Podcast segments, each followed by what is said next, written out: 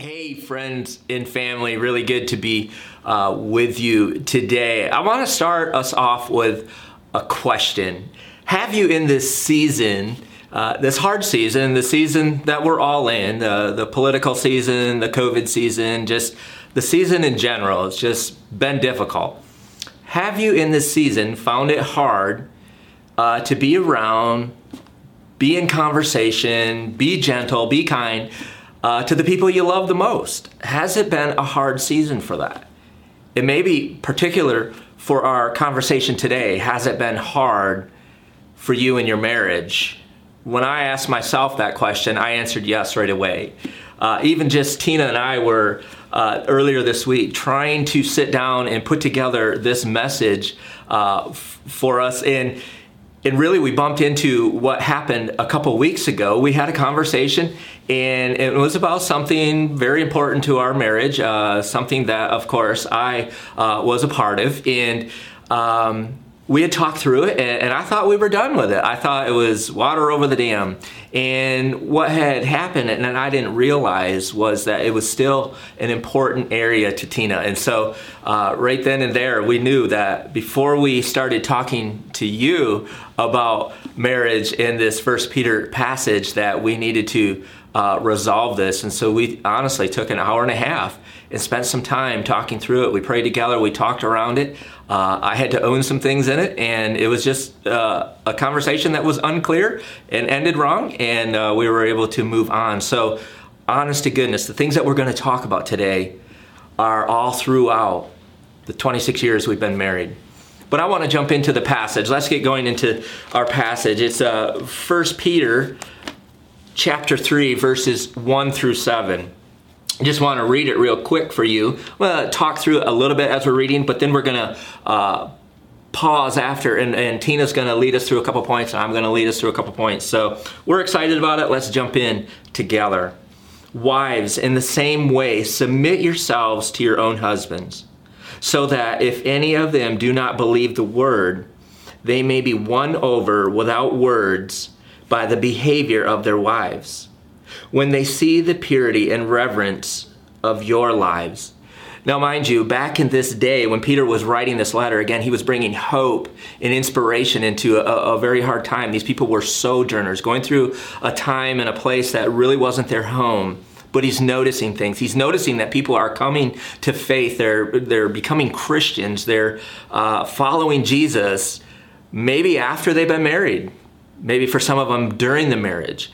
Um, but they're coming to Jesus at a later time, and for whatever reason, some of the wives are doing this out in front of their husbands. And so he's he's making a point to address, hey, hey ladies, let's let's lean into this. Don't give up leaning into this. And so that's a little bit of context where that's coming from. He goes on in verse 3 and says, Your beauty should not come from outward adornment, such as elaborate hairstyles, and the wearing of gold jewelry or fine clothes Rather, it should be that of your inner self, the unfading beauty of a gentle and quiet spirit, which is of great worth in God's sight. For this is the way the holy women of the past, who put their hope in God, used to adorn themselves. They submitted themselves to their own husbands, like Sarah, who obeyed Abraham and called him her Lord. You are her daughters, if you do what is right and do not give way to fear. Now, Peter here is just relating it back to someone that they would have known or read about and making the example out of Sarah's life. Husbands, now here he brings something for us guys. Husbands, in the same way, be considerate as you live with your wives and treat them with respect as the weaker partner and heirs with you of the gracious gift of life, so that nothing will hinder your prayers. Again, Peter's talking again to, to these sojourners, these people going through a land that's not their own. He's recognizing things that are off, and his greatest desire, as it's been all through this, this passage, is to bring hope and inspiration uh, to these people, some action steps. And so, what we're going to do in just the next handful of minutes is we're just going to uh, just bring some hope and some inspiration through some of this passage and some of the very specific points where over the past 26 years, this passage out of 1 Peter 3 has breathed life into Tina and I's marriage. So we're just going to give you a glimpse into our marriage. I hope that's okay. We're going to be vulnerable in some areas. Uh, we believe that God wants to use our story, so we're just going to go for it. And Tina's going to lead us in a first couple of points. Yeah, so I want to draw us back to verses 1 and 2. Wives, in the same way, submit yourselves to your own husbands, so that if any of them do not believe the word, that they may be won over without words, but by the behavior of their wives. When they see the purity and reverence of your lives. So, Peter's talking, um, basically giving hope to the women there um, that they can win their husbands over with a gentle, quiet spirit and um, to change them. And for years, I tried changing Derek um, to who I thought he should be and my words and actions probably came out more angry than anything. Um, so obviously that didn't really that way didn't work um, for us. But I didn't realize that it wasn't my job to change Derek's. It was ultimately God's job. It was just my job to love him well. For those of you that don't know us, um, Derek wasn't always a pastor. He became a pastor probably what, 17 years, 17 years into yeah. our marriage. Um, so I'm going to go back to our first 10 years of marriage and kind of hit on that. Um, that decade, um, first, Derek was, he liked his hobbies. He had, there was a hobby for every season. Um, so there was never an end. It was continuous, and he was gone all the time. Um, and over yeah, after, over 10 years, I was tired of it. I was frustrated, angry, had a lot of resentment. Um, the marriage that I envisioned wasn't happening. Um, I wanted a husband that was present and involved, um, one that put his family above his hobbies. So it was. It was a hard, hard time. And I mean, there was even times I would think that it would be easier to do life without him. Um, I was doing it by myself anyways, and I wouldn't have to worry like, is he going to be home to put the kids in bed, or is he going to be home to make it to this event, or am I going to end up going by myself again? Um, and it was just, I just felt like it was disappointment after disappointment. Um, and so I'm like, I'm doing it on my own. It's probably the easier route. Um, but I am thankful that I did have fr- godly friends, family, um, mentors that really didn't let me sit in those thoughts too long. Um, they really pushed me to um, just God's truths and what God wanted for our marriage, not what Tina wanted for the marriage came to a point where it must have been a day I was really frustrated, um, and I happened to be venting to Derek's mom because what better a person to you know tattle on your husband than his mom. Um, and anyway, I just talked to her about just the frustration of him being gone and not involved with the kids and things and she and she knew she knew it we had talked about it before and she just looked at me and she said tina you're not going to be able to change him only god can change him you just need to turn him over to God and pray for him. Mm. And so that's what I that's what I did. Um, and I trusted God to change him. Mm. So I did. I started praying for him. Um, not even knowing what that looked like or how to pray, um, like what do I even say. So I started reading a book um, called The Power of the Praying Wife. And that just had great examples of prayers to pray over him. Um, and it even gave me a glimpse of what what kind of wife I needed to be and that I wasn't being that. Um, so the first thing that I did do, like that verse talks about, like submit to your husband. So I did. I submitted to Derek. And what that looked like for me, I know that word submit is always a scary word for women. Um, but really, what it looked like for me was choosing to be unselfish and cooperative. Um, I chose to be devoted to him, which in turn um, meant like being attentive to his needs, not holding my anger against him, and forgiving him. Um, don't get me wrong, it wasn't easy, um, especially in the beginning. It was hard because um, I still had a lot of angry emotions and whatnot. But the more that I worked on this, the more that God started changing me, and it did become easier. Um, and that brings us to the next part of the verse, um, verses 3 and 4. Your beauty should not come from outward adornment, such as elaborate hairstyles and the wearing of gold, fine gold jewelry or fine clothes. Rather, it should be that of your inner self, the unfading beauty of a gentle and quiet spirit, which is of great worth in God's sight.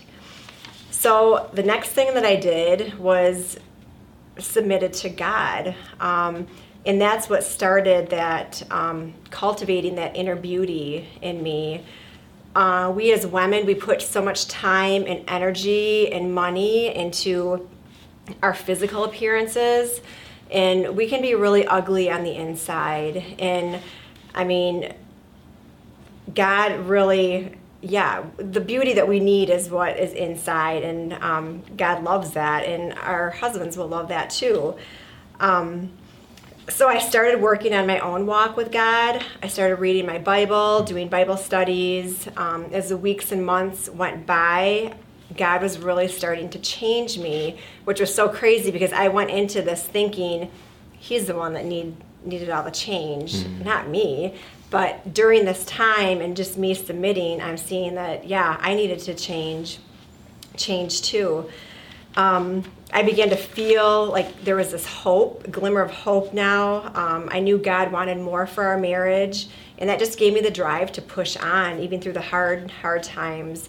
I started understanding what um, unconditional love looked like, what grace and forgiveness in my own life look like, and that I needed to um, yeah. be that for Him.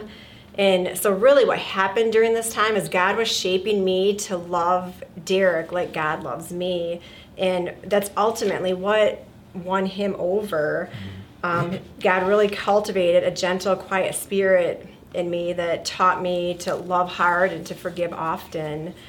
Um, the process was just over two years. Um, a lot of it could have been my own unwillingness at times. Um, sometimes you just have to you just feel like you have to get back or like you're stubborn about things and nope i'm not going to do that unless he do, does this um, but over the two year period i um, yeah god really did transform me um, it tends to be a continuous choice and a process um, it does get easier the more um, the more you do it it just becomes a natural response kind of like a muscle reflex um, hmm. And yeah, it just really showed that my actions actually spoke much louder than what my words did.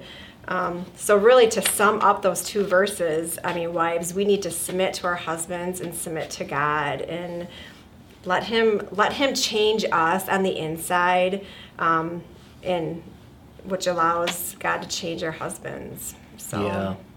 I love that word muscle reflex. Uh, when Tina talked about how God changed her on the inside and was cultivating that inner beauty. I'll be quite honest with you, like those were periods of time where I wasn't nearly at my best. I mean, quite honestly, it got worse before it got better. Um, but I remember thinking as I'm learning what following Jesus looks like and surrendering my life and, and wrestling through my own things, I remember thinking, how can Tina forgive me for this? How can Tina love me for this? And she really was the skin of Jesus in that season of life where I needed the skin of Jesus. I needed that firsthand experience of, of Christ's love, and, and Tina was that. And I could, I'm forever grateful for that, uh, that time and how God cultivated that in her. So thanks again for, for always being uh, that way. But uh, guys, we're not off the hook, right? We get verse seven, and and I want to lean into verse seven with us again. It's it's been a season of of our life for 26 years where this verse 7 has been a part of my life. So I hope it uh, is something that inspires you and brings hope into your marriage. Uh, listen to this. It says this in verse 7 Husbands, in the same way, be considerate as you live with your wives and treat them with respect or honor as the weaker partner. Again, the weaker partner stands a chance. If Tina and I got into arm wrestling contest right now, I'd beat her. That's all that that's saying. As the weaker partner and as heirs with you of the gracious gift of life, so that nothing will hinder your prayers. I want to focus uh, in uh, in that verse seven on, on, two phrases. First is this uh, this little captured phrase called "as you live with." There's a Greek word here called "son oiko," which is to dwell with. And Chuck Swindoll writes in his book, and I think this is just a great picture of what this word can really mean in our in our lives. Chuck Swindoll writes this again in his book, Hope Again. Son Oikioko suggests much more than merely living under the same roof. Isn't that how sometimes we just live? There is a depth, a sense of intimacy in the word. Peter is saying that husbands are responsible for that in the relationship. Providing a good living should never become a substitute for sharing deeply in life. The husband needs to be at home with his wife. Listen to this understanding every room in his wife's heart and being sensitive to her needs. I love that, just understanding every room in Tina's heart. So it's not just being around, it's, it's actually being present. And this started right away in our marriage. We can go all the way back to year one where I was just used to being around the home. And for the first four years prior to kids, it worked. We figured out ways to make it work. But as kids came along, my just being around wasn't actually helping the situation. We really had to lean into this, and I had to learn how, learn how to be present. And that was just a golden gift to Tina when that came alive in my heart. But it took years and years and years. I had to unbreak some things to break some new things. And again, we didn't have people telling us this.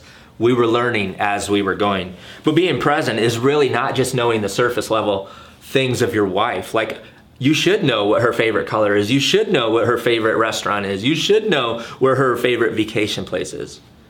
But do you know the, the deep insecurities of your wife's heart? Do you know the, the places where she really needs the protective side of, of, of your manliness, where you can be the protector of the home and, and provide protection? Do you know what that looks like? Do you know the deep places where your, your wife's wounds sit? Do you know how to deeply love her? And we're not talking about the bedroom scene, guys. We're talking about deep love, intimacy love for your wife. Is when I started learning these things. I started learning how to make Tina's day better, how to provide in areas that she was just lacking, how to lean into things such as her insecurities and start drawing out the good things that she is good at, making her life better, making her shine more. These are the things I'm talking about, guys. It's not just being around, it's being present and knowing your wife. But we can't just know those things. We have to put them into action. So I hope today, like something you might step into is just learning how to be present and actually learn your wife and put it into action. The second thing in verse 7 is this treat them with respect. The better word here might be honor them. Here's three things I want to give you guys, and you really might want to write these things down. So, so if you have a pen or a way to type it into your phone, do that. Your wife is and should be your number one human. She's your top priority. Nothing or anybody comes in place of that priority, that top position. For me, that hasn't always been a thing. I can easily allow fishing to get into the way of that it can easily creep in and become the top priority, and I don't even see it happening. Even to just really our conversation trying to figure out this message was around that top priority type thing. What is the top priority? And we have conversations around it constantly. Um, don't just tell her she's your number one. Don't just tell her you love her. Let the things you do let the things you do show her. She'll know out of the things you do that she's number one in your life. The second thing is is this, and, and you want to write this out or type it out too, is um, Tina has an incredible voice. And I need to value it, I need to listen to it, and I need to utilize it. Three things I haven't done so well in the marriage. I'm learning a lot but this really took a, a curve or a, a curve in a, or a turn in the right way uh, midway through our marriage that uh, I started learning that God gave Tina a voice. God's given your wife a voice. You need to lean into that. You need to utilize that. You need to listen. You need to allow her to speak. I shut that down so many years in our marriage. one example I think of, uh, uh, I went to go buy a, a, used truck. And so we went to the dealership, and, and Tina's with me, and the dealer was a great salesman. He brought us right to the brand new trucks. And I was sold. And the whole way, Tina's going, Don't buy that truck. I just know we're not supposed to buy it. We're not supposed to buy it. Hush, hush, you know, I want the new truck. Uh, two years later, uh, it became a buyback, a lemon law truck. Um, it went under the lemon law. We just it it wasn't a good move. It wasn't a good investment, and we got rid of it. Um, and she was right. And I have found since that day and many other days that Tina is typically right about things. Uh, now she doesn't push that on me, but I got to learn to utilize it. And guys, I hope that you learn to utilize that. The last thing I want to give you out of this of how to honor your wife is speak highly of your wife everywhere. Three exclamation points. like, this is a very important thing in how we can honor our wife. And really, the honoring part here isn't just around her, it's when we're not around her. Uh, I hope that you speak well of her with people when you are around her. But it's really easy for us guys to not get in that groove when we're out with the guys, or we're at the shop at work, or we're out to lunch with someone it's real easy to talk about things that maybe we shouldn't talk about that is private to our marriage or even to say derogatory type terms or, or words about our wife. It's easy to throw her under the bus when she's not there. We've all heard those type of conversations and again i'm as guilty as anybody. I've been a part of those conversations. And and i've had to do my own repentance of that. But here's what i know is is when i talk highly about tina wherever I'm at, it does two things. One, it helps me continue to believe high level things about Tina that are true. But it also is an example setting to the other guys around me that I'm not calling her the old lady. I'm calling her the bride that God's given me, my best friend. I'm talking highly of her. And sometimes other guys just don't know what to do with that. And I think it's very shaping for them because I do believe that it helps catch them but more than just helping them, it helps our relationship and it does help honor our wife. So again, maybe maybe you got to figure out is your wife your number one human? Are you listening to her voice and are you speaking highly of her everywhere? Here's what I know is true. There's a lot of information that we just gave you. It could feel like we just opened up the fire hose and it's a lot to take in. When we were going through a lot of our counseling times over the years and and even more recent, um, our counselor has always told us, or we've always landed in this position that we're going to take one thing and we're going to work on it. Because the long-term picture the big picture out there can be overwhelming. It can it can feel unattainable. We got to set short level short-term goals that we can get to accomplish look back see where we've come and move forward so I just want to encourage you to do that. Would you be willing to take one nugget of truth out of this passage, one example? Let it breathe hope into your world. Let it inspire you to take a step. Maybe for you ladies, again, it's, it's today, as Tina talked about being submitted. Maybe it would just be that very simple step, but let it become a thing that changes your life. Maybe it would be the other part of that, culting your inner beauty. Would you be willing to, to pick one of those steps? And just lean into it. And guys, would you be interested in being present at home, not just being there? Maybe that's something you need to work on. That was a huge thing for me. I wonder if that's for you. Maybe maybe the other thing, guys, would be just how you honor your wife. You would maybe pick one of those steps or all of those steps in that. But honoring your wife, such a gift to them, such a gift to the relationship. And all of this, all of this builds intimacy in a marriage. That's one of the greatest goals so what we would like to do is just pray for you around this and and as you're as we're praying, our hope is that you would just open your heart to the move of God's spirit in it. Maybe you would allow spirit to challenge you with one of these steps. Maybe you already know this is the step for me. Or maybe you're just still confused and not sure where that fits or how it fits. We'd just love the the chance to pray over you. So I'm going to pray and and uh, just kind of speak through these and, and just pray a blessing over them. Let me pray for you. Father in heaven, I do pray that, um, that the word that you called us to speak is good, it's edifying, and it's for us. Lord, today I pray for the ladies that, that might desire to take a step of being submitted or cultivating that inner beauty. Lord, would you right now give them courage and a desire and some energy to take that step? It stands a chance that their first thought is, well, you don't know my husband. That's very true. We don't. But we know the God that does. And we want to lean into that. So, Lord, just on behalf of them, would you give them courage to take a step? And would you give them an opportunity, maybe even the correct step to take right now? Lord, I pray for the men here that they uh, just as well would um, would lean into a step. Lord, that they would maybe see where they haven't been being present. They've just been at the house, not really being present with their wife. Lord, would you give them energy? Would you give them a know how, a discernment, some wisdom into that, how to be present? And Lord, for some, maybe the first step is just in honoring their wife and being in awe over them. Lord, maybe one of those steps of just however they might honor, that they would just do it well in their speech or in their actions.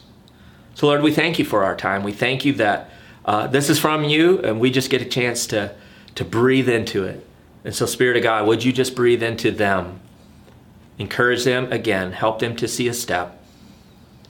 And we just say thanks in advance for the good work you're going to do. We pray these things confidently, Jesus, because you ask us and tell us to pray in confidence. And so we do just that. In Jesus' precious name, amen.